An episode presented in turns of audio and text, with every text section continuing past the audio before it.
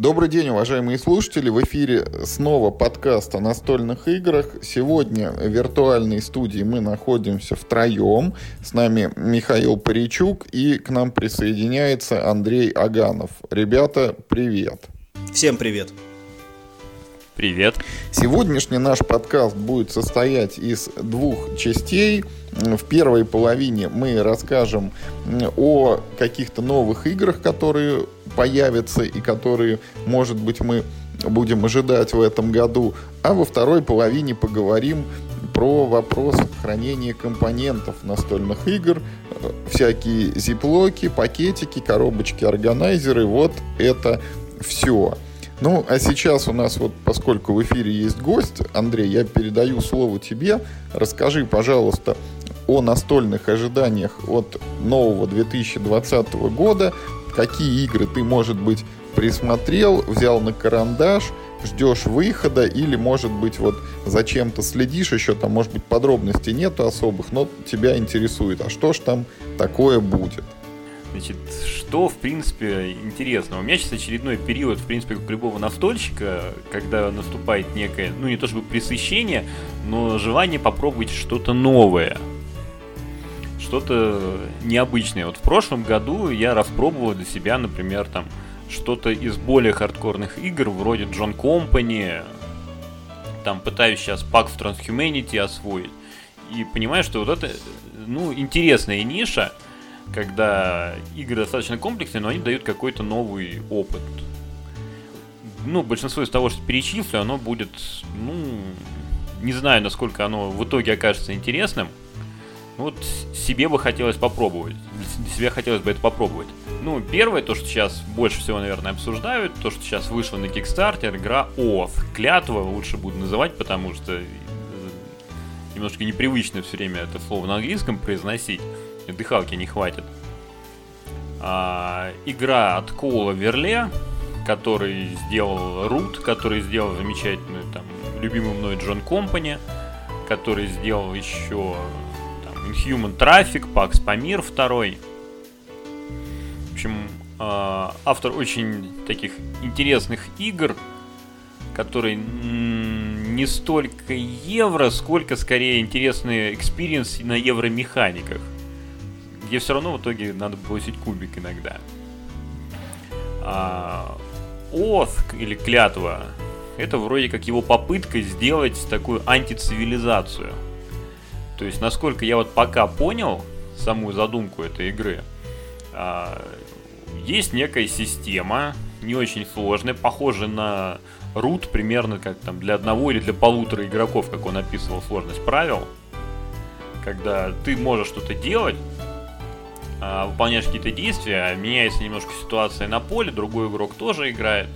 У каждого какой-то свой движок из карт выстраивается, какие-то свои возможности, кто-то играет немножко там с, другими способностями, то есть один из игроков назначается а, там, как он, канцлер, правитель, ну пусть будет премьер-министр, как сейчас модно говорить, извиняюсь за политику, в общем, один назначается э, премьер-министром, он выполняет два действия в свой ход. Остальные это такие оппозиционеры-изгои, они играют по три действия в свой ход, но могут присоединиться к нему, и тогда они будут бороться уже внутри там единого правительства с ним.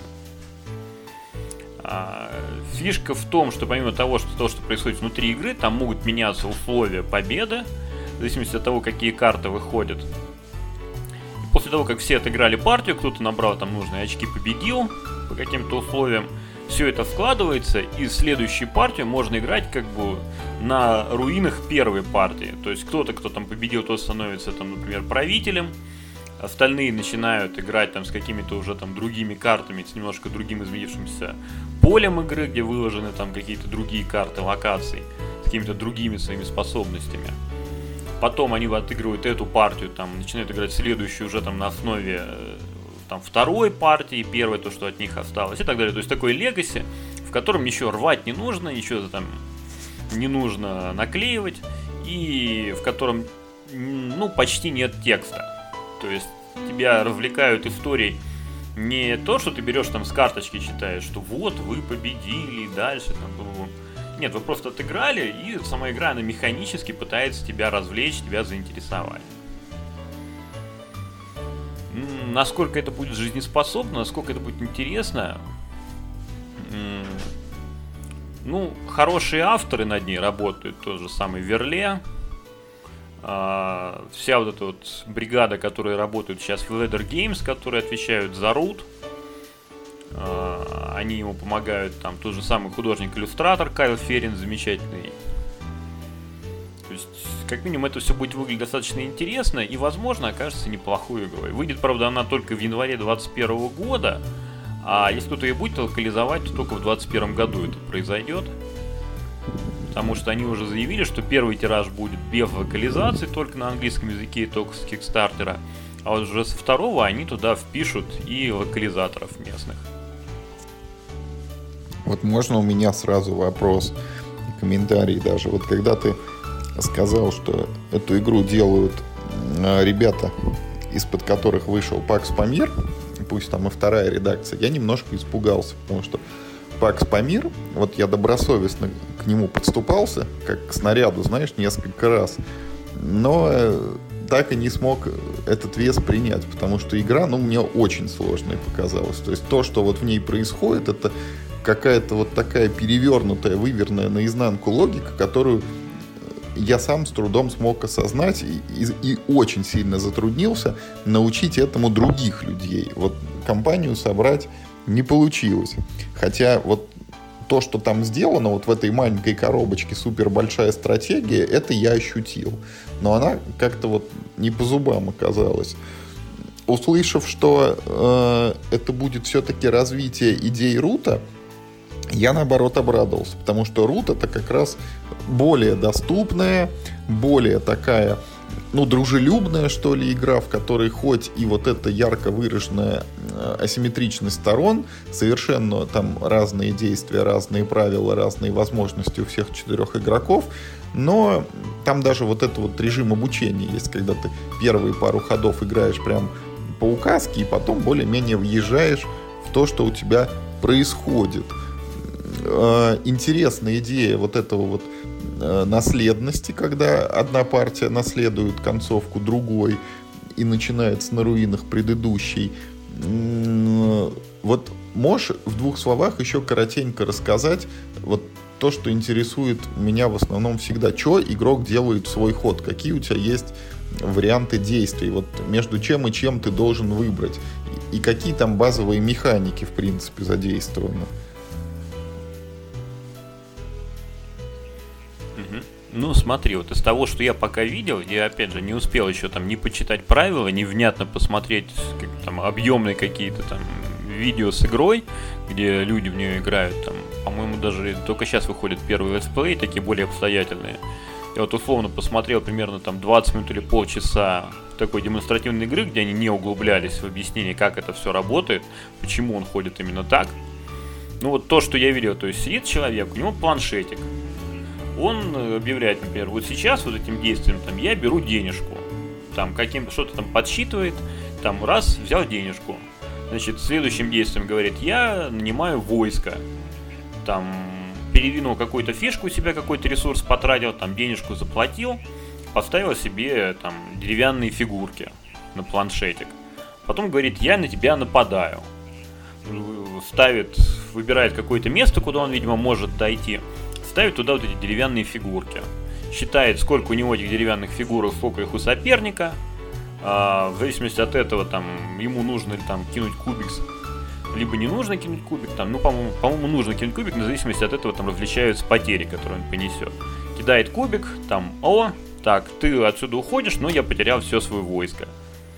Все фигурки убрались, там никого не осталось. Вот что-то такое происходит. То есть, в принципе, механически оно ближе, наверное, к руту. Просто там еще есть какие-то карты, которые там вроде как они радикально меняют ход игры, дают тебе какие-то там интересные возможности, либо дают вообще новые альтернативные условия для победы. Там так называемые карты видений есть, visions. Ну, то есть основная механика, ну, как я понимаю, опять же, ее, то, что я успел разглядеть, то, что успел понять, тут примерно то же самое. То есть ты там какими-то действиями там набираешь ресурсы, тратишь ресурсики на что-то, пытаешься с кем-то воевать, причем там как фишка заявлена, что ты, например, можешь распылять свои войска как угодно. Ты воюешь именно с соперником, а не в одной точке. То есть ты можешь сказать, что я, например, вот, хочу драться с Мишей, и я буду драться с ним тут, тут и тут. Мне вот хватает миплов моих. Там, готов рискнуть. И тогда будешь там три кубика бросать. Либо в одном месте будешь за одно действие. Но, может быть, будет хуже результат. То есть, это не что-то такое супер замороченное с виду, как тот же самый Пакс Памир. Не совсем понятно, насколько оно будет увлекательно в конечном ну, итоге. Тут тоже ничего не могу сказать.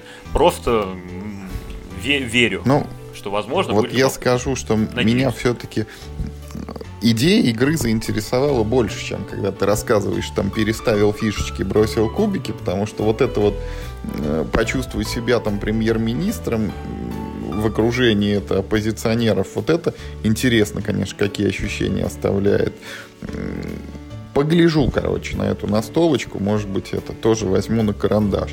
Миш, а ты что-нибудь знаешь про Картинки эту игру? красивые. Это вот этот художник Кайл Ферин, который ну, Рут оформлял, который Васт оформлял, который Кристал Каверн. Вот. Картинки красивые, только здесь какие-то теперь фантастические существа, а не милые зверюшки. Милые зверюшки были более милые, чем эти фантастические существа. Мне на эту игру совершенно все равно, она выйдет, она выйдет не для меня, делается не для меня, автор не мой, вообще по барабану. Все будут хайпить, я в нее, скорее всего, даже не поиграю.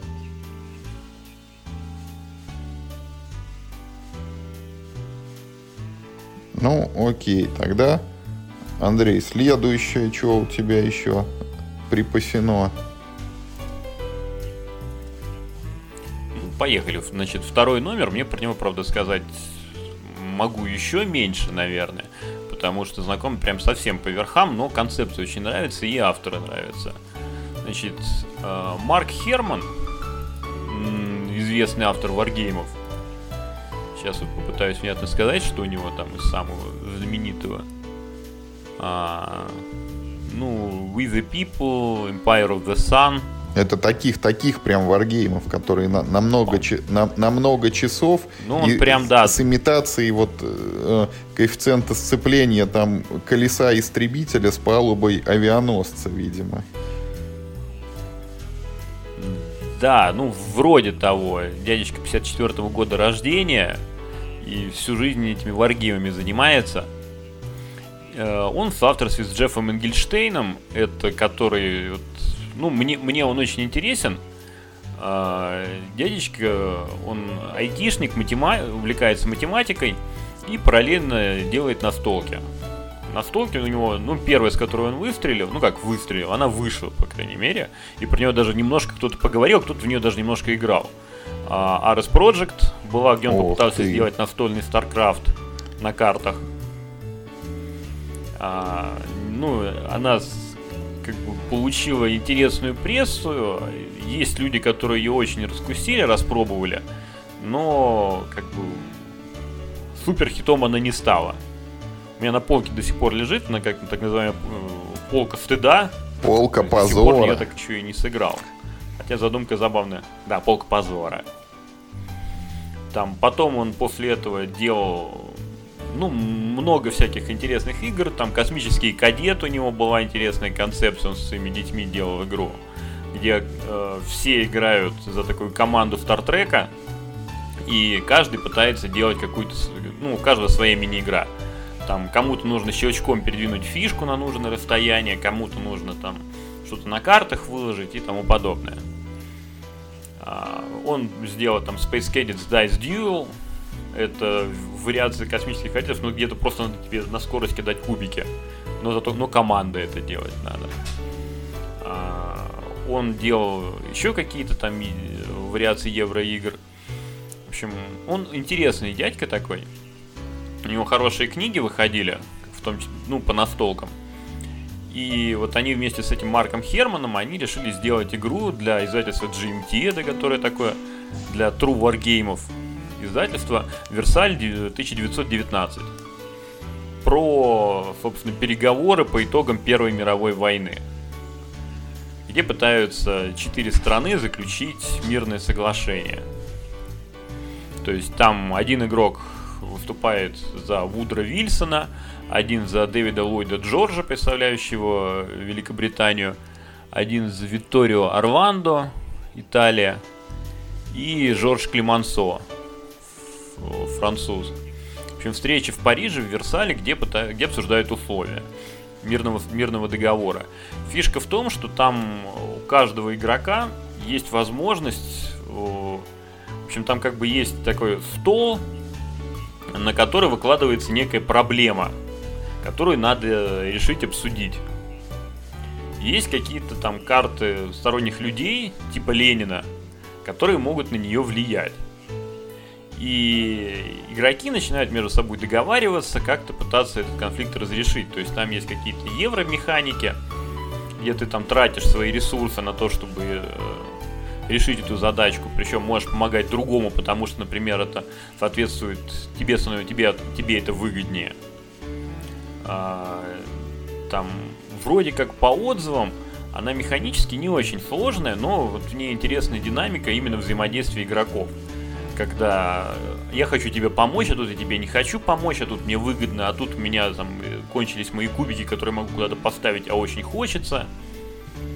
И, в общем, ну, такая катавасия происходит. Игра где-то чуть-чуть про дипломатию, где-то чуть про евро. Вот, честно говоря, чудовищно далеко от меня тема Версальского договора, потому что ну вот ты назвал там, за кого играют игроки. Вот этих четырех персонажей исторических я, к сожалению, вообще с ними мало знаком. И вот глядя сейчас в карточку игры на борт GameGeek, я вижу, что ее сложность 3,67 по пятибалльной шкале. И вот сразу это, в этот момент я капитулирую. Я понимаю, что это вот теоретический вариант, который могу освоить я, но компании я не найду тоже на эту игру в своем окружении. Хотя она в 2 часа укладывается, что в ней плюс. Но любопытно, я вот никогда, кстати, не задумывался и не обращал внимания, у меня действительно ведь есть и Ares Project тоже, и кадеты вот эти космические, дуэльные на кубиках. Не обращал внимания, что это один и тот же человек сделал а игры действительно, ну, не та, не та, мне, честно говоря, не зашла, потому что кубики вот эти кадетные показались скучноватые, Капитан Сонар намного лучше, а StarCraft, вот этот настольный Ares Project, он очень клево сделан именно как вот перенос Старкрафта, но в него очень неудобно, на мой взгляд, играть вот теми механиками, которые там применены, ну, лично мне, по крайней мере, они не нравятся. Поэтому, наверное, вот этот Версаль, это будет тоже какая-то необычная, как вот настольная игра. Не знаю уж, что он туда запихнет, какие механики, какие возможности, но вот вот мимо этой настолочки я, наверное, пройду мимо. Да, это игра какая-то для умных, не для меня. Тоже она выходит. Еще и про Версальский мир. Я дольше буду объяснять, что это... такое Версальский мир и кто это... все эти люди. Потом еще правила. Это, это можно... Знаешь, Миш, вот типа это кружок историков, да, вот кто учится на историческом факультете, вот когда они проходят там эту тему вот в качестве там какого-то вот лекции прошли, и дальше что там, семинары прошли, пошли, практические занятия вот в качестве обучающей такой вещи, вот они могут сыграть, почувствуя себя в шкуре, вот про кого мы вчера проходили.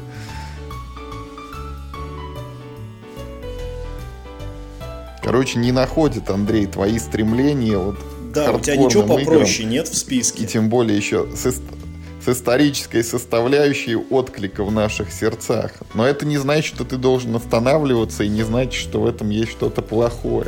Поэтому... Ну, они даже среди меня-то не факт, что находят. Мне просто интересно посмотреть, что из этого получится. Я бы хотел это попробовать. То есть мне на уровне идеи нравится, на уровне реализации, буду ли я в это играть, это вопрос второй. То есть, ну, вот, игру я бы посмотрел, что это такое, что получится. Хотя вот, кстати, ты, например, говоришь 3.67 сложность. Я вот сейчас смотрю Party Game, который выходит в этом году, Blood on the Clock, Clock Tower, там написано сложность 2.90. Ну не сказать же прямо Это сильно party легче. game для, для очень Хотя это, в умных принципе, тоже. видимо. разговорный Кто party game. знает несколько языков там или может Да нет, смотрите, если обладает. говорить про party game ы, не-не, смотрите, если про party game ы говорить, вот сейчас на этой неделе э, совершилась новость, и теперь самый продав... ну, в смысле, самый высоко оцененный party game на Board Game Geek это э, декодер, а не кодовые имена. Так вот, э, даже на декодер собрать компанию, подобающую пати-гейму, практически невозможно. Объяснить суть декодера людям, не играющим в настольные игры, нереально. Это слишком сложно для них. Можно, но очень сложно. Его надо Мгм, показывать, мгм. причем показывать на уровне вот именно отыграли первый Мгм. раунд, теперь вот послушайте, сыграем второй, и теперь вы немножко поймете, а к третьему вы уже сможете играть. То есть, э, если э, ну, кодовые имена нормально проскакивают более-менее, то декодер, да, вот ты совершенно прав, его приходится объяснять так это из-под выподверта. Э, Что уж говорить про сложность э, 3, сколько, 79? Ну, два, какой там, 3.60, что-то такое. Ну, вот, кстати, по поводу, по поводу патигимов, просто хочу пожаловаться очень сильно. А, вот перед Новым годом э, как бы повелся на хайп иностранный.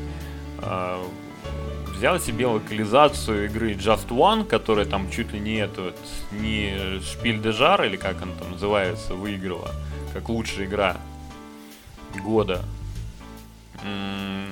Party game, который там на Западе его очень хвалят, его очень любят, о нем очень такие хорошие отзывы, что вот там такая интересная игра. А, и вот я его попробовал в двух компаниях, и, честно говоря, она не зашла от слова совсем. То есть поиграть-то в нее поиграли, но вот восторгов я не понял. Возможно, это просто особенность языковой среды. То есть сама задумка вроде бы забавная.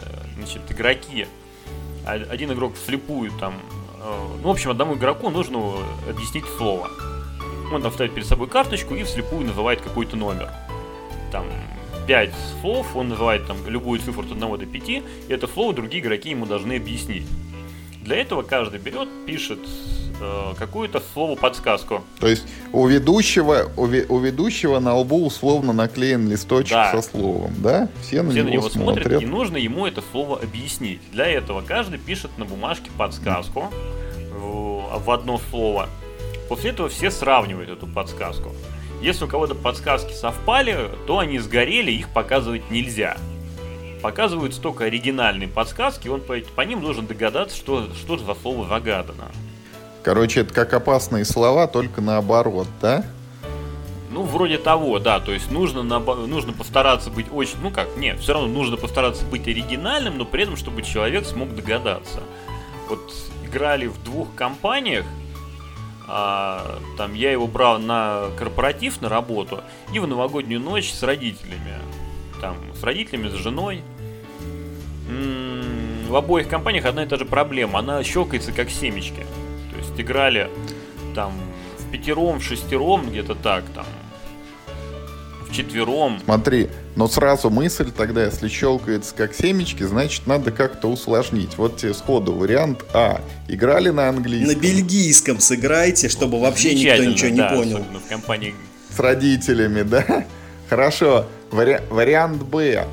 А, нужно давать какое-то условие, которое будет влиять, ну, условно, там вот э, э, все остальные игроки должны писать слова там на одну конкретную букву или использовать только прилагательный, или там, я не знаю, слово там не длиннее пяти букв, вот что-то такое, что это, чтобы мозги в другую сторону там засорились и, и тяжело прокручивались. Не, на самом деле ты прав, потому что здесь вот именно какой-то патигейм, в котором, видимо, нужно там одну руку за, за спину привязать, чтобы было не слишком легко, потому что, ну, например, нужно тебе объяснить другому человеку слово треугольник.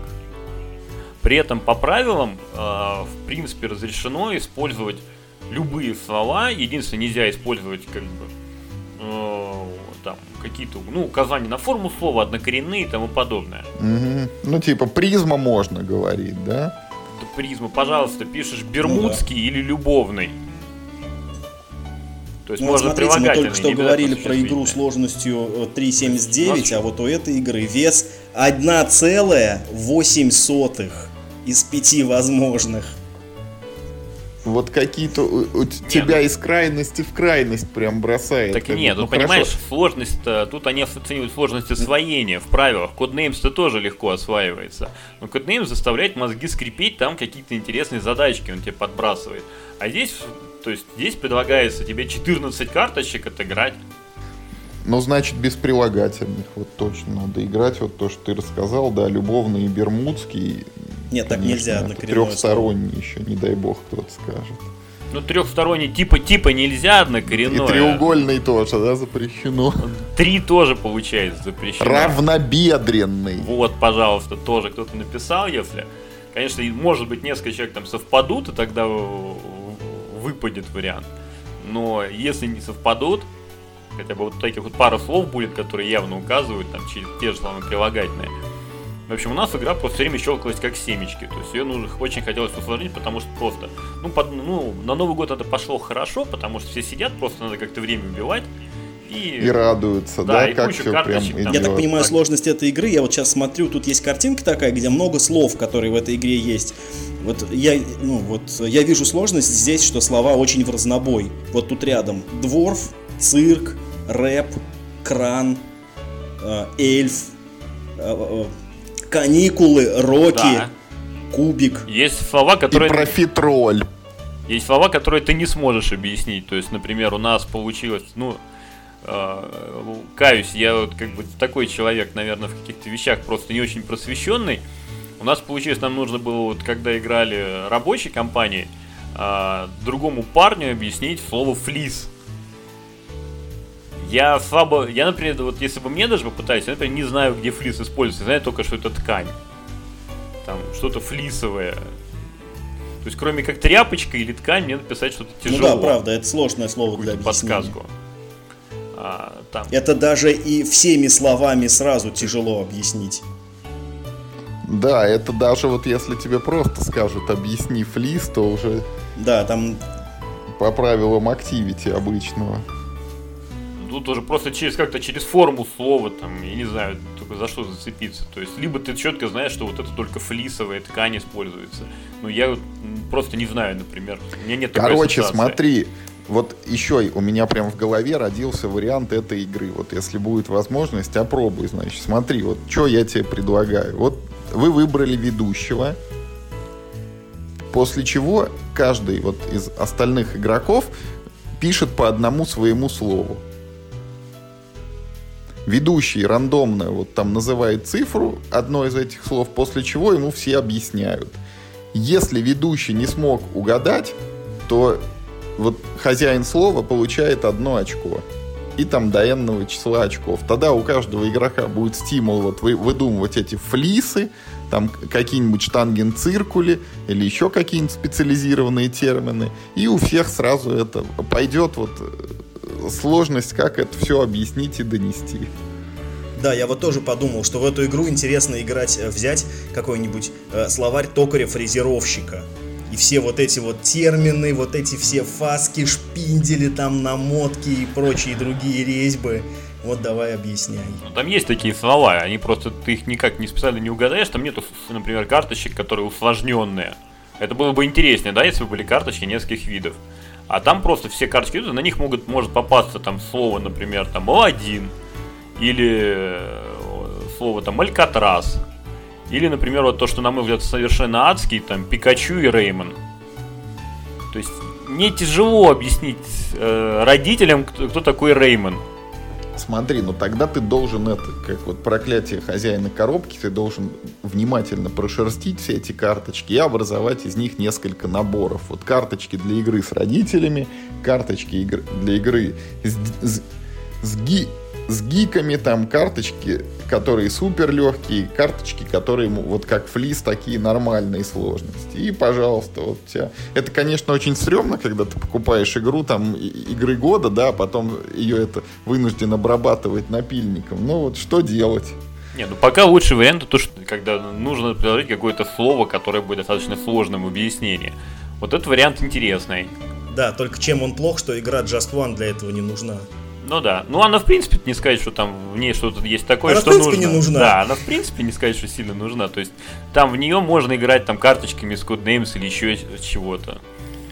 То есть там нужно, чтобы один человек не видел слова, а остальные где-то на чем-то записали свои ассоциации подсказки и все. Видишь, ты вот сейчас предложил игру, которая вот нам по уровню. Видишь, вот как мы подключились к разговору, высказали свои идеи. Да, да, я только А до этого я, Версальский я договор, сказать, да, Прям пошла, как, как, как только сложность один из пяти, сразу наш уровень.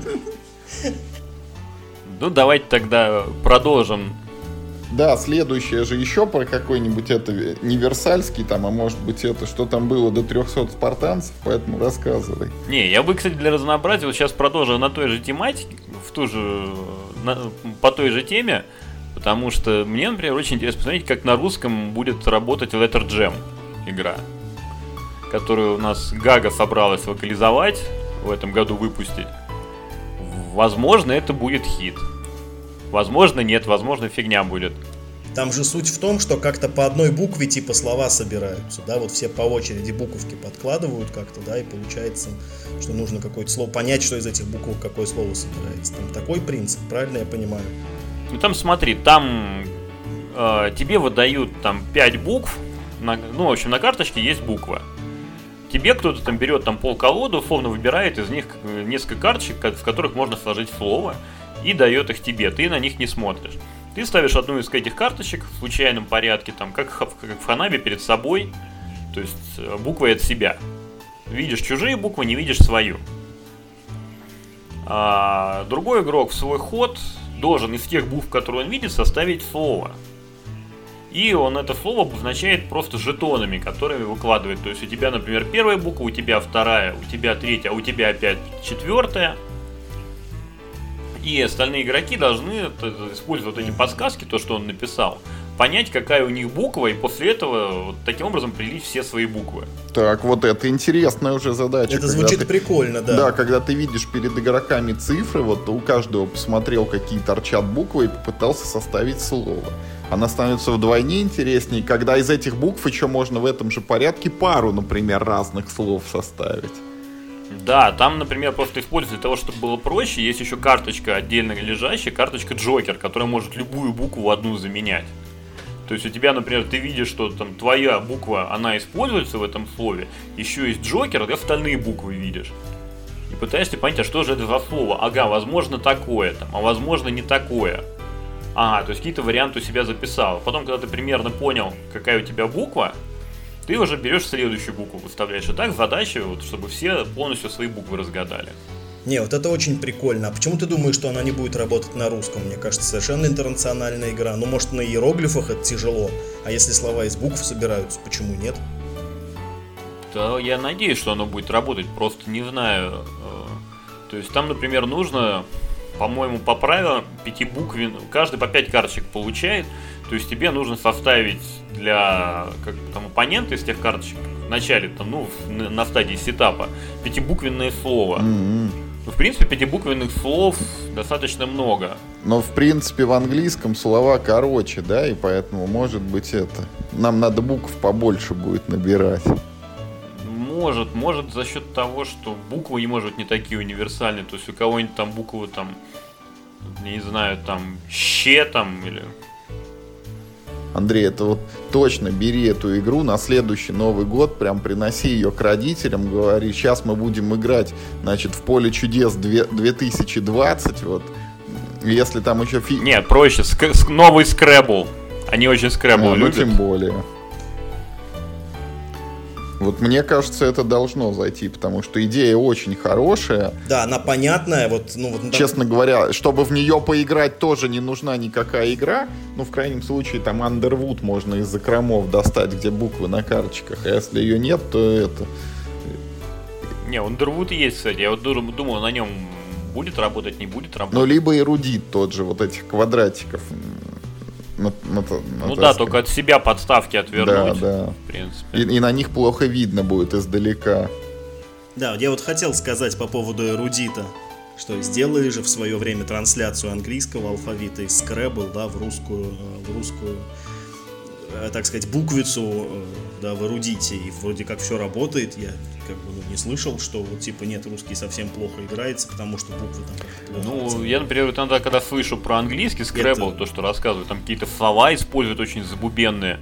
Ну, вот мы когда играли в скребл, ну, у меня не получалось очень длинные слова составлять. Интересно. Ну, я, наверное, просто слабый игрок. У меня тут возникла посторонняя мысль, есть ли скребл с иероглифами, там какой-нибудь японский, китайский или корейский. У них же там не буквицы как бы, да, а вот смысловыми значками все записывается. Вот там, наверное...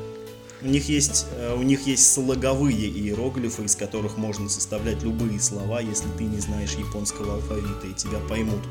Но только они все равно получаются квадро... Но они только все равно получаются короткими, потому что каждый иероглиф это скорее слог, чем буква. Поэтому, ну, слово, грубо говоря, вдвое сокращается, если писать его иероглиф. Ну, ну, нет, не вдвое, но это в полтора раза сокращается, если писать его. Короче, даже жить, жители страны восходящего солнца не ущемлены и тоже могут поиграть в скребл. Ну вот смотри, просто скребл это, да, как бы такая супер популярная игра. А есть, например, игра, а, как она, господи, Paperback. Да. Это декбилдинг да, с буквами. Это очень крутая игра, которая на русском, это... наверное, никогда не выйдет. Да, и вот интересно, мне всегда было интересно, возможно ли ее как-то на русский транслировать, потому что там используются все-таки как какие-то там сочетания букв, которые легко можно в слова перегонять, англоязычные. И вот у нас так можно ли такое... Со, со слогами какими-нибудь. Да, но только у нас слогов у нас еще больше, да, чем, чем букв. У нас слоги еще менее универсальные, чем буквы. Paperback, да, очень бы хотелось на русском но мне кажется, это какая-то титаническая работа, сравнимая с, пере, ну, с переделкой игры, грубо говоря, с нуля. Ну да, и при этом, учитывая, что все-таки игра такая не совсем казуальная, это все-таки декбилдинг. Да, но того, скорее всего, и не Вряд ли она станет да. хитом продаж. Да, да, дек, декбилдинг для... Вот у нас была стратегия для исторического факультета, а тут получается декбилдинг для филологов, да? Прям вот две пересекающие это аудитории любителей настольных игр, любители механики колодостроительного движка и любители русского языка. Запилите кто-нибудь нормальную игру про химию, пожалуйста, одну хорошую игру а чем химию. тебя это не устраивает? Вот где ходить, ходить надо по периодической системе. Ну, ну, ну, это слишком простая игра, но это практически, это без пяти минут ходилка с кубиком. Но это очень просто. Это хорошо вот для начала освоения химии, потому что вот как раз эти закономерности периодической Ладно. системы ты там... И, Миш, это, и, играй, в, играй в свое зельеварение, только поменяй там все элементы вот на натрий, Но это хлор, не будет там, в этом и, смысла. И Больше вещи. смысла, вот как Хобби Ворлд перевыпустил ее про бутерброды с колбасой. Я забыл, как она называется. Вот, Кулинариум. Только, только, только если у тебя это будет не кулинариум, а чего-нибудь там вариум. Химикариум. И, самая крутая карточка будет C2H5OH, что она будет иметь прям эффект. Ну только смысл. Насчет химикалиума. Не, насчет химикалиума. Есть же сейчас в прошлом году выходил deckbuilding, где ты собираешь элементы. Серьезно? Там из электронов, э, протонов. Ну да. Deckbuilding? Это той же... Deckbuilding это та же самая компания, которая выпустила вот эту вот а, господи, периодическую таблицу Менделеева. Я понял, да. На... Вот у них же есть этот декбилдинг. Сейчас я даже пытаюсь ее найти. А как, как она там? Как-то я пропустил, я на их рассылку подписан даже. Может, ты они ее на Джинконе, они ее на Джинконе показывали, и она потом вышла. Там, ну, мир, мягко говоря, не, потряс, не потрясла. Да вот, я о чем и она... говорю. Я же сказал нормальную игру про химию. У меня есть игра про химию. Ну вот на борт Game Geek а же вот. к играм прикрепляют хэштеги. Вот если там э, набрать хэштег chemistry, эта игра с этим хэштегом имеет максимальную оценку. Называется она Compound. Но это лютая прям вот дрянь. Это, ну, это очень посредственная игра. И это по рейтингу Board Game Geek самая лучшая игра с рейтингом Chemistry. Слушай, ну вот тут Subatomic есть от этих же ребят. An Atom Building Game. Где там из протонов, нейтронов электронов что-то пытаешься составить. У них много таких игр, да, которые тебя учат, грубо говоря, строению. Э, например, там у них ну, а есть про ДНК, про органические молекулы, где ты из кусков собираешь э, молекулы. У них, кстати, прикольная драфтовая игра есть, похожая на Суши Go, только немножко попроще. Ты там, ну, соли неорганические собираешь, там какого-нибудь натрия хлорид, и очки за это получаешь. Но это это похоже ну вот на научную игру и не похоже на развлечение, честно говоря, не очень похоже. Вот Субатомик надо посмотреть. Бесконечно далек я от этих вещей. Я бы даже, вот, наверное, Версальский мир, если бы была альтернатива, пошел играть, чем в химию. Но это ни в коем случае не в укор игре. Это просто так мысли вслух. А если бы надо было взрывчатку делать? И от взрывчатки я тоже бесконечно далек. Это все равно химические элементы, только они называются по-другому. Вот про смешивание и получение чего-то нового я в свое время в зельеварении наигрался вот просто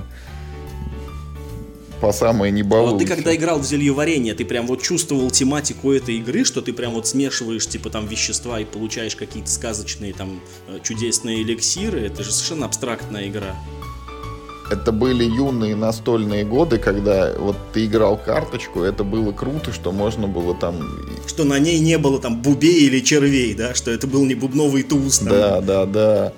Вот. И, и при этом при этом все вокруг с такими же ощущениями радовались, особенно учитывая, что никто не был фанатом Гарри Поттера, и вот не было этого дополнительного смыслового слоя, что это все там школа волшебства и чародейства а-ля Хогвартс, то просто вот все играли какие-то карточки, и было очень здорово. И всем, кому показывали, всем очень нравилось, партию сыграли и говорили, а давайте еще разок сразу же. И вот с тех пор как Я бы для себя вот сейчас нашел ответ, каким образом эта игра стала бестселлером. Да, просто она вышла в то время, когда альтернативой был бубновый туз. Да. Мы далеко очень ушли, Андрей, от твоих изысканий в части новинок. Давай все-таки вернемся. Вот Letter Jam мы вроде бы пробежались. Что у тебя еще припасено?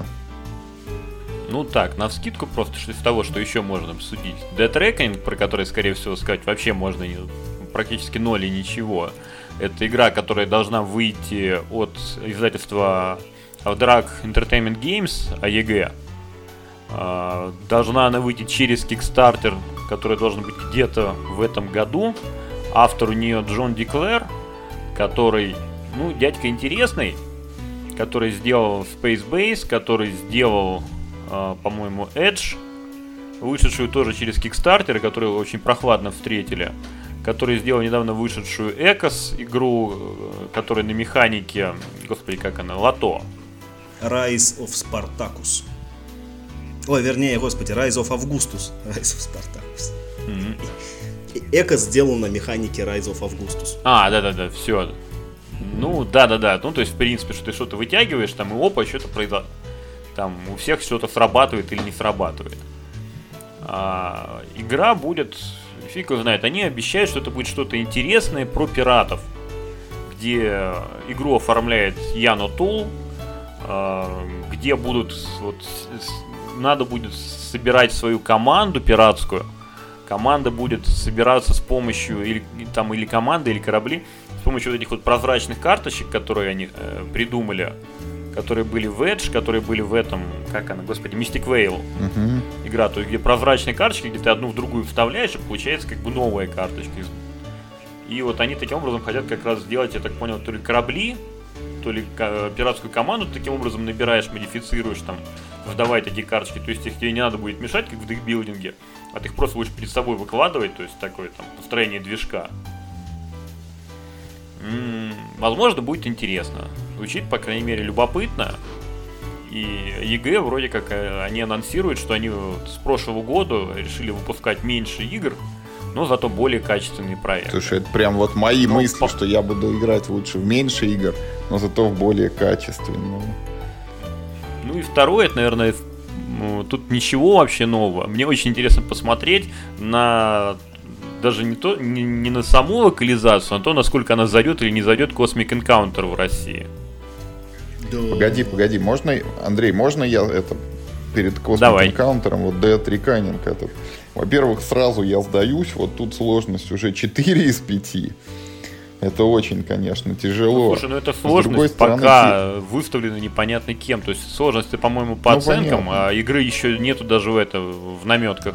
Вот те, тема привлекает тем, что вот э, давным-давно была такая игрушка, как «Пираты Сида Мейера», да, где ты тоже там плаваешь, что-то исследуешь и сражаешься, и похожая на нее, но, как мне кажется, в, аспеха, во всех аспектах круче, игра Uncharted Waters 2. Она выпускалась на Sega и на Super Nintendo, и доступна сейчас на эмуляторах, и даже с переводом на русский, где ты вот в эпоху практически вот великих географических открытий мог выбрать себе там одного из шести персонажей, отыграть его сюжетку, а, а в игре надо было плавать на кораблях по всему миру, можно было тоже набирать себе экипажи, сражаться в пошаговом режиме, флотилия на флотилию, дуэлиться там с вражеским капитаном, исследовать новые земли, находить какие-то открытия э, в новых этих землях.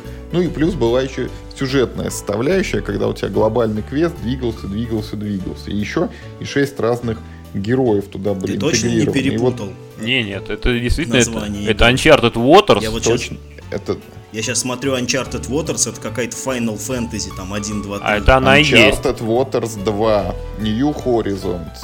Фирма Я смотрю Uncharted Waters 2, и это выглядит ровно как Final Fantasy 1, Маленькие 2, человечки, вид Да, сверху. да, да, она так, да, она так да, выглядит, да. и она так работает. Да, она выглядит именно так. Это действительно такая игра. У меня друг просто большой фанат Uncharted Waters. Он мне все время там очень тоже расписывал вкусно. Э, может быть, когда-нибудь я все-таки до нее дорасту и попробую в нее поиграть, потому что она действительно очень интересная, очень популярная. У них, по-моему, было несколько частей, потом еще то ли одна, то ли, то ли по-моему, Uncharted Waters 3 выходила, потом какая-то была даже онлайн-игрушка по Uncharted Waters. Ну вот вторая Слушай, часть, это открытие она... для меня вот этого подкаста. Я теперь точно с ней ознакомлюсь, я люблю старье. Я играл только во вторую часть и могу сказать о ней только хорошее. То есть в первую часть не надо играть, можно со второй начинать. В, пер, в первую я не знаю, существует она или нет, я подозреваю, это так же, как вот знаешь, Дюна 2 это стратегия с видом сверху. Не-не-не, она была, была, была, по-моему, первая часть Uncharted Waters. И есть какие-то, можно поискать какие-то более поздние версии. Ну, двойка, она просто самая известная за счет того, что она была доступна, да. и даже в России в нее многие играли, как оказалось. Я про нее тоже в детстве ничего не слышал, но вот друг, например, в нее играл, Ну проходил. и вот дальше, возвращаясь к этой игре, вот э, вижу, что в описании написано, что это действительно исследование, это действительно пиратство. Единственное, тут не весь мир, как эти Uncharted Waters, а э, регион Карибского моря что ты можешь действительно прокачивать свой корабль, представленный фишечкой на поле. Ты можешь набирать себе экипаж как раз вот с помощью вот этой механики карт, составляемых вот с прозрачными элементами. Ты должен захватывать и контролировать какие-то острова в этом Карибском море. Какая-то тут боевая система с динамической, вот написано Куб Тауэр, не знаю, это может быть что-то типа как в этом все Гуни, знаешь, где в башню кубики пихаешь, пихаешь. Да, или в Валенштейне, да. насколько я понимаю.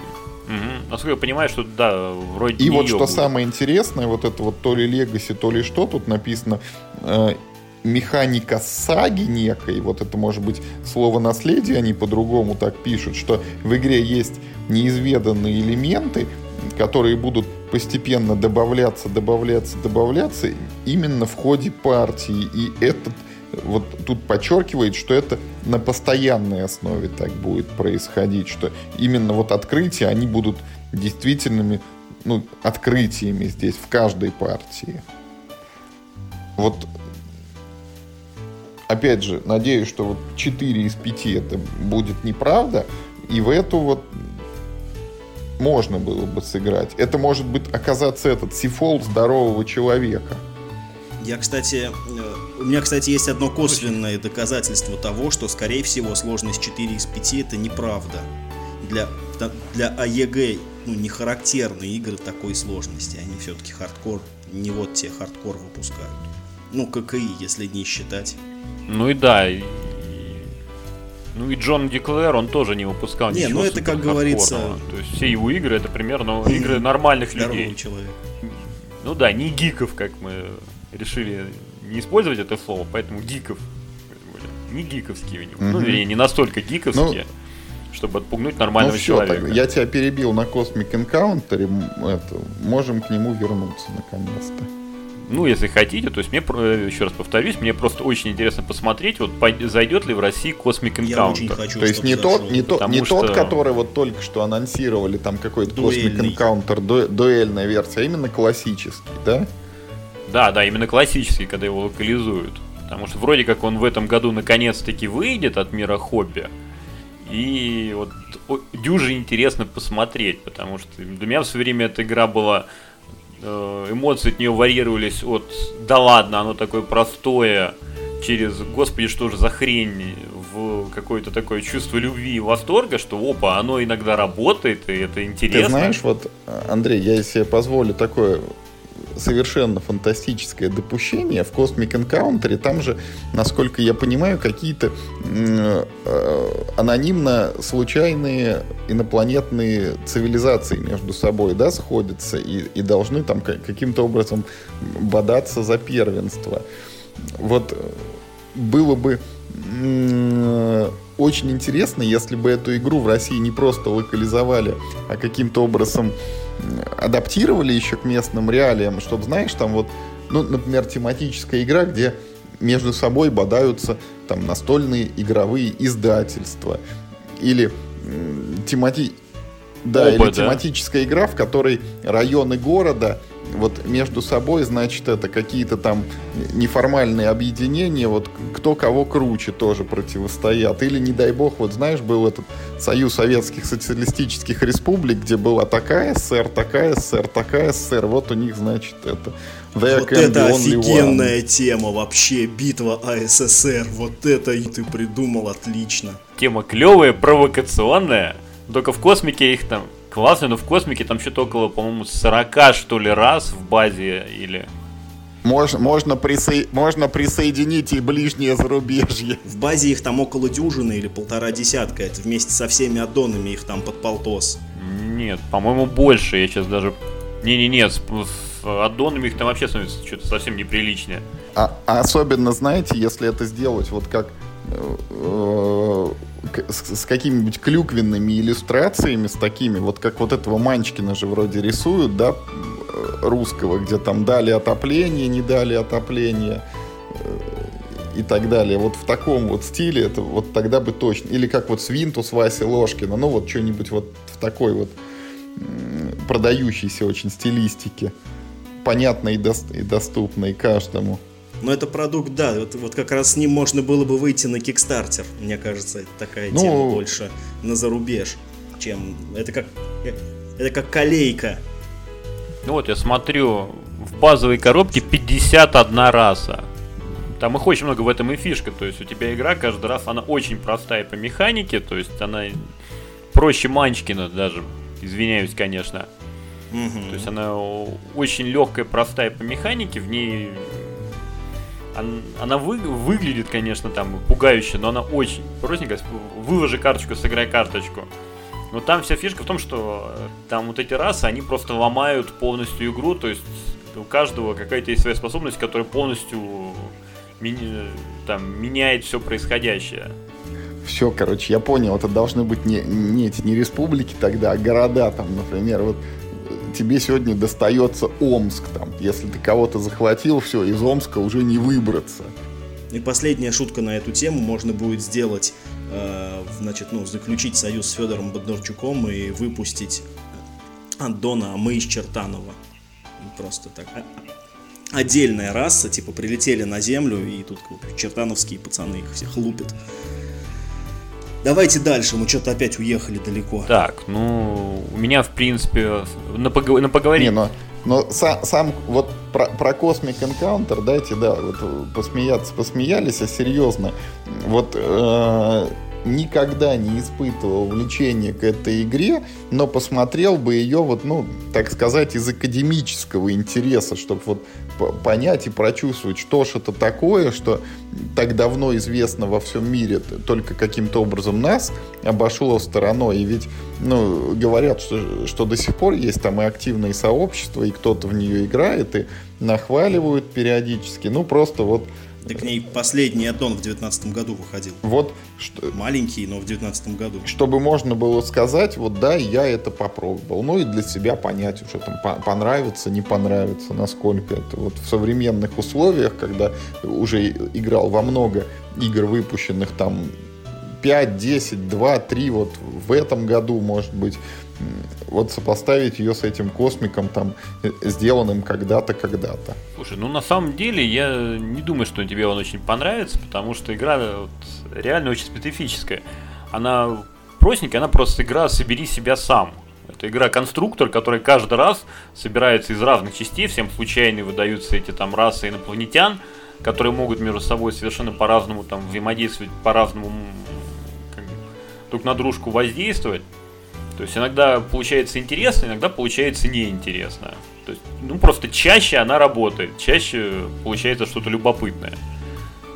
Но игра, опять же, она про переговоры, про а что, зачем вы меня гасите, а, ребята, давайте все вместе вломим Вася. М-м-м. Она зайдет в каких-то компаниях, скорее всего, очень сильно зайдет. Вот как она получится массово, вот очень не уверен. Ну, если Манчкин стал популярным, может и Космик зайдет. Манчкин еще стоит психологически комфортно. А Космик будет стоить нормальных денег. Это вот те так с панталыку-то не А что там? Там разве не карты только? Нет, там пластиковых кораблей. Да, тут такие прикольные пластиковые тарелочки, которые можно ставить как покерные фишки одну на другую. Там, их можно хорошо в другие игры забирать. Так. Ну и что у тебя следом за Cosmic Encounter идет? Ну, у меня в принципе ничего такого интересного, чтобы можно было обсудить, наверное, уже нет. То есть можно просто обсудить, что еще выйдет такого любопытного в следующем году, или уже вышло. Ну, как бы особо материала нету, чтобы было что-то любоп... очень интересно обсудить. Так, ну, ну тогда у нас на, на, на этот случай есть домашняя заготовка, да? Во-первых, вот только-только было объявлено, что в России выходит, значит, э, Хуанхэ и Янцзы. Это фактически второе пришествие тигра Ефрата. Пытались ее уже, ну вот Тигр и Ефрат пытались локализовать э, в 2007, по-моему, году. Это вот, знаете, как играл со шрифтами и проиграл. Также и вот в тот раз проиграли локализаторы, так сказать, потому что выпустили игру вот вместо там кубиков, деревяшек и остальных фишек положили только картон, причем в те времена еще был такой, ну, тонковатый, так сказать, картон, и, и играть в нее, честно говоря, оказалось, ну, с одной стороны, это, вот я помню себя, было как-то странно и непонятно, то есть вроде игра цивилизация, но ты в ней совершенно не чувствуешь цивилизации. А с другой стороны еще и, и компоненты, когда тебе говорят, вот собери тут домик, а у тебя там вместо домика какая-то картонная лепешечка лежит, ты вот смотришь на нее и думаешь, что же это такое? Но вот в новейшей даже уже истории для себя, помню, играл в электронную версию примерно год назад, порядка 10 партий наиграл в этот Тигр и Ефрат. Ну, для меня слишком абстрактно она все-таки. Не, не могу сказать, что я прям вот поклонник, и Хуанхэ и Янцзы, пожалуй, тоже пройду мимо. Не знаю, как насчет Хуанхэ и Янцзы, но вот почему-то в последние э, три месяца у меня какое-то абсолютно э, неконтролируемое желание на все плюнуть и купить себе Тигр и Ефрат, нового издания от Fantasy Fly Games. Ну как, ну вот сравнительно нового, да, скажем так, последнего. Потому что оно ну, выглядит просто как произведение искусства. И я себя отби... ну, только отбивая э, это желание только тем, что никто не согласится в это со мной играть. А мне очень хочется, я в цифровую какую-то реализацию Тигра и Ефрата играл несколько раз. Помню, мне очень понравилось, хотя я, конечно, до конца ну, в тонкости не вник. Это очень ну, такая хардкорная игра, несмотря на простые правила сравнительно. Андрей, а ты что скажешь? Я играл в Тигр и Ефрат. у этой игры такая проблема, что я ее показывал людям, мы сыграли партию, все сказали, угу, хорошая, интересная игра, надо в нее как-нибудь еще поиграть, и она у меня лежит пылиться. Когда-нибудь в другой раз надо будет в нее еще раз поиграть. То есть это не та игра, в которую ты сыграл партию, и после этого, о, класс, надо повторить. Это не та игра, в которую ты там достал ее раз в год, сыграл, и после этого там яркие какие-то воспоминания, о, надо бы потом как-нибудь еще раз, потому что очень здорово зашло. То есть это такая игра, в которой надо там садиться, собираться с кем-то там и партия за партией играть, наигрывать, понимать, почему, как оно работает, а почему так, так, ага, а как ну, какие-то стратегии для себя открывать, изучать. Она умная игра, но у нее нет вау-вау-эффекта. Вот я хочу как-нибудь это отдельно, может быть, вот специально собраться и поговорить на эту тему, вот о таких играх, в которых нет вау-эффекта и которых ты должен э, заставлять себя, знаешь, вот как ну, такое задание, прям квест, что ты должен вот все научиться, вот понять, разобраться, там, обучить других людей, поиграть, поиграть, поиграть несколько раз, вот все понять и только потом оценить, вот она тебе понравилась или нет. Потому что я в последнее время начал подозревать, что все такие игры, они созданы не для меня, но вот было бы интересно развернутое мнение товарищей, так сказать, по хобби послушать. Но с Тигром и Ефратом, кажется, мы закончили, да? Или ты что-нибудь еще, Андрей, хотел сказать про нее? Да мне сложно добавить, я в нее очень мало играл, то есть я играл несколько партий в цифровую реализацию, а, несколько раз играл в картонную реализацию. Она действительно очень, очень красиво смотрится на столе, в нее приятно играть. Мне бы хотелось в нее играть, наверное, там больше, чаще, регулярнее. Но вот в текущем виде она лежит, собирает пыль, и я не знаю, когда ей в следующий раз удастся ее достать. То есть это очень хорошая игра, если у вас вот в компании она зах... ну, есть какая-то традиция играть больше там одной-двух партий в новинку, то, скорее всего, там она, покупка оправдается, если взять Хуанхэ и Янзы.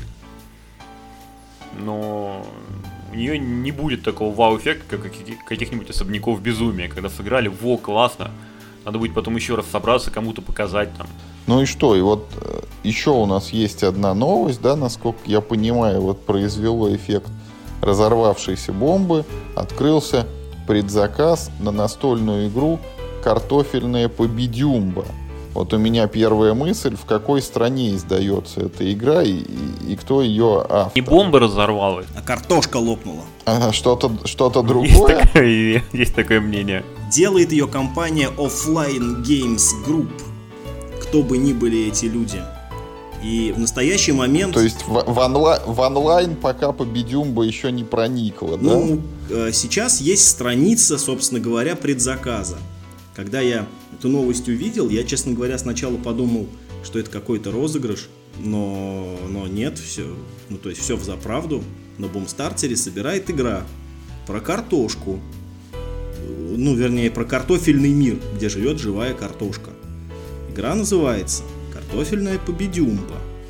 Чтобы ну вот, узнать, что это за игра. Миш, можно я тебя можно. перебью? Извини, я просто читаю комментарии к новости. Вот шикарно. Когда вы так называете игру, где-то плачет хотя бы один филолог. А тут, значит, отвечают, нет, не один. Целая кафедра филологии рыдает горючими слезами. А дальше еще спрашивают, а почему, собственно, не картофариум? Да, так вот, чтобы узнать, что это за игра, вам нужно заплатить 500 рублей – или послушать меня. Потому что я, в общем, прочитал правила, которые здесь есть. И... Слушай, извини, можно перебью? Мне, во-первых, сложно представить, как кто-то придет в магазин, дайте мне картофельную победюмбу. Он будет сильно краснеть такой, знаешь, мнется. И говорит вот то, что написано на сайте вот э, с компанией «Дайте мне первую в мире настольную игру, посвященную исследованию жизни картофельного мира». Название, оно, во-первых, я слово «победюмба» ни в детстве, ни где-то вообще никогда не слышал. То есть, видимо, это остроумная придумка авторов. Оставим это на их совести. Меня просто очень смущает, когда придумывают название у игры, которое сложно воспроизвести. То есть то, что люди придумали мир живой картошки, ты не находишь остроумным, а вот слово «победюмба» тебя зацепило. Ну, насколько... Кто это слово может запомнить, и вот как я могу запомнить название этой игры? То есть вот сейчас мне, например, очень не нравится тренд какой-то пошел на игры с цифрами в названии. Там Кейлюс 1330, там 1303. 1303 год имеется в виду. У меня это ни с чем не ассоциируется. Ну, допустим, Келюс я могу запомнить. А вот Тартуга 2199 да, это уже ни в какие. То есть что такое 2199? Почему именно эти цифры? Там еще есть хуже, там Пульсар 2849 или как-то он еще называется. Два нуля. Чудовищно просто. Как я в магазине это игра, спрошу? И, то, и только игра, и только игра 0.11 не смущает вообще никого. А, приключения с группой Тирион, я вспомнил. А, да-да-да-да. Я не могу, когда цифра, которая ни с чем не ассоциируется, как ее, зачем это делать в названии? То есть название это то, почему твой продукт будут идентифицировать. Я не могу запомнить попульсар 2849 или какой он там. Это знаешь, это как название советских цифра, пылесосов. ни за что не зацепил. Знаешь, название советских пылесосов, там Сокол, ЖЩ там 32, дробь 14У. Че, ВАЗ-2101, отличная машина. Давайте все-таки дадим нашим слушателям да, да. сэкономить, возможно, возможность сэкономить 500 рублей, или, так сказать, ну, говорят же, сэкономил, заработал. Вот, Заработать 500 рублей 500 благодаря рублей, Михаилу. Да. В общем, да, э, давай, Миш. Я прям на одну минуту вернусь э, к, значит, э, к плачущей кафедре филологии. А, я думаю, что они, значит, сначала э, ну, порыдали над названием, а потом а, а, если они вдруг что называется, боже их сохрани, решили почитать текст самой компании, то они могли наткнуться, например, на такое предложение. Я вам читаю предложение из середины текста, то есть от начала до конца. То есть я ни одного слова сейчас не выброшу. Так. А, раздаются Давай. перед началом игры и определяют, какое сословие будет иметь наибольшую пользу, а от какого лучше отказаться в силу его угнетенности. Точка. Ничего страшного, просто пропустили, пропустили слово карты в начале предложения. А так все как положено, как учили в первом, втором, третьем и четвертом классе на уроках русского языка, предложение выражает законченную мысль. Что непонятного? Да, не нужно быть крепостным, постарайтесь не быть Что крепостным. представляет собой эта игра? Игра представляет собой камень, ножницы, бумага, только в пять мастей. Вот э, здесь есть уникальная Карандаш, огонь, вода. Да, этот а, камень, ножницы, бумага, ящерица, спок. Миш, а можно я тебя прошу прощения перебью? Я вот тоже еще раз открыл сайт и вижу, что разработчики игры, видимо, это скрытая угроза, так сказать. Вот как называется новость? Уже совсем скоро первая картофельная победюмба поступит в продажу на Бумстартер. Вот слово первое немножко это настораживает, что будут и еще. Ребята оптимисты.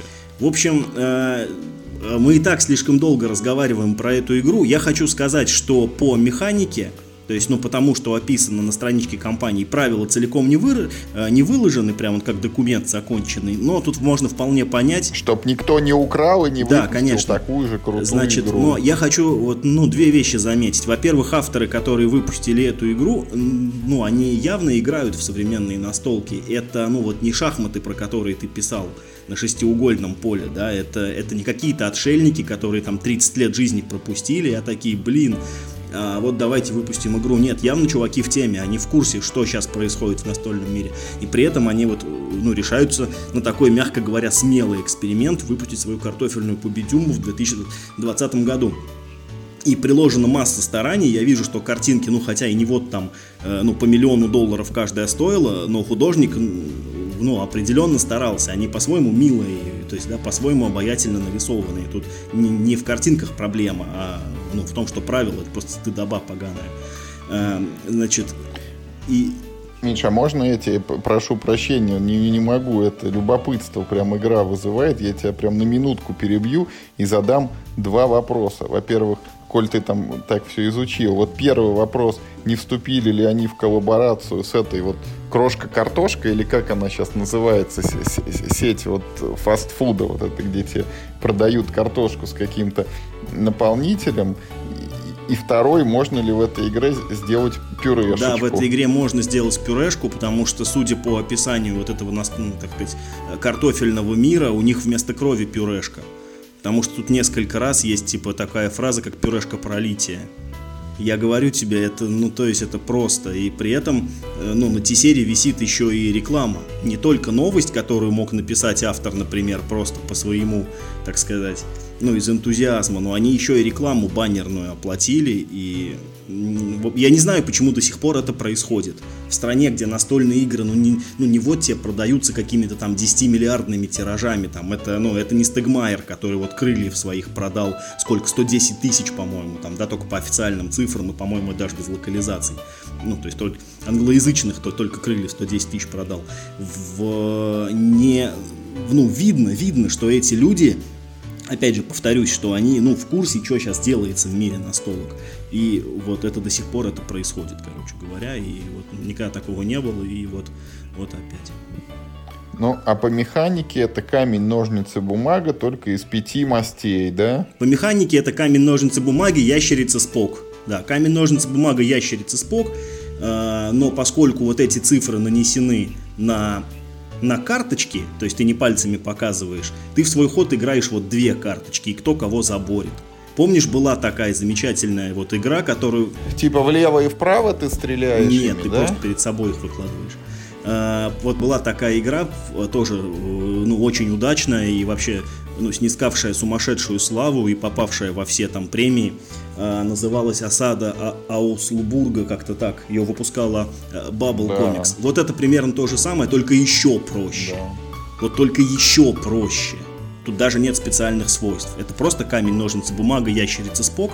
А у тебя есть, ну вот перед началом игры ты получаешь такую же карточку цели, как в контейнере. Вот там 5 мастей, и за одну из них вот ты ну, вот очков не получаешь совсем, а за одну ты получаешь очков больше, чем за остальные. И поэтому у тебя типа есть стимул играть вот только, ну, там только ножницы и никогда не играть камень, потому что ты за него очков не получаешь. Круто, да? прекрасная игра. И, кстати, между прочим, вот мы тут как бы, э, пока мы, значит, тут эти самые шутки шутим и подкасты записываем, сколько они уже собрали, это же буквально за первый день. 20 тысяч рублей, 300, вернее, 19 тысяч 333 рубля. Я даже не знаю, из каких слагаемых можно получить 19 тысяч 333 рубля. То есть 30, 35 человек не 35, а сколько? 39 37. Человек, да, уже, уже Там написано 37, 37 спонсоров. спонсоров. А, 30, 37 человек уже не успели сэкономить 500 рублей, послушав Мишины рассказы. В общем, ну я, ну как бы, я не ну, знаю. Может, как. еще успеет отказаться. Так. Тут вот, э, ну, единственное, вот что сейчас есть в активе этой игры, это симпатичный арт и уникальная абсолютно картинка, которую вы нигде больше не увидите, как сидят э, три картошки вокруг, значит, ну, э, стола, держат в руках, в руках, Карл, э, эти игровые карточки, а в центре стола пентаграмма. Вот, вот это вот как, ну, так главный актив этой, этой игры. Стыдоба. А пентаграмма в форме Нет, картошки? пентаграмма в форме пентаграммы.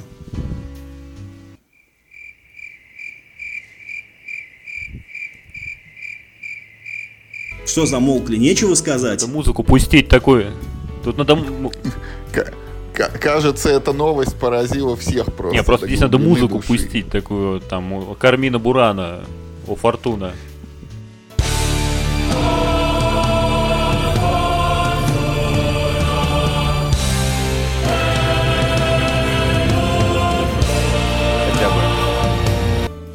Я бы предложил извиниться перед нашими слушателями и сказать, что у нас уже технический долг будет составлять две темы, потому что мы в прошлом году еще обещали рассказать о самых своих ярких впечатлениях от настольных игр и того, что с ними связано, и до сих пор не рассказали. И вот пообещаем еще и про э, хранение компонентов игр. И, может быть, даже и, и, и хранение самих игр. Но зато вы сэкономили 500 рублей. Вот так вот, дорогие слушатели. Пишите нам комментарии. Да, пишите нам комментарии, мы будем вам дальше обещать. мы вам будем дальше обещать, что мы что-нибудь обсудим. Пишите нам комментарии, что вам хочется услышать быстрее, про хранение игр или про яркие впечатления. И мы будем на это ориентироваться, да, и выполнять свои обещания потихонечку. Какие обещания вам хочется услышать сильнее? Ну что, на этом что ли и прощаться будем тогда? Большое спасибо. Всем хороших игр. А. Я полагаю, да. Играйте только в хорошее, а не в какую-нибудь картофельную победюмбу. Да, Андрей, спасибо большое вот за подробный рассказ об играх, до которых, наверное, мы бы с Мишей никогда бы не дошли, а если бы увидели, то не обратили бы особого внимания, объясняя это там высокой сложностью, далекой тематикой или там чем-нибудь еще, потому что как минимум вот этот вот настольный вариант Uncharted Waters меня точно заинтересовал, и политические вот эти схватки премьер-министра с оппозицией одним глазком тоже как-нибудь подробнее погляжу. Вот, но, к сожалению, мы видим, да, что вот жизнь она такая, что нас как маятник то в одну, то в другую сторону, или это очень сложно, или очень легко. И вот у нас локализуют наконец-то Cosmic Encounter, но своими силами получается картофельная победюмба таких условиях действительно вот остается только сделать то, что сделал Миша. Пожелать все-таки нашим слушателям играть в хорошие игры, и, по крайней мере, 500 рублей на эти цели вы уже способны отложить. Ни копейки врагу! Пюрешка нам не враг. Что, на этой оптимистичной ноте, наверное, и попрощаемся. Всем спасибо и до свидания. Пока-пока.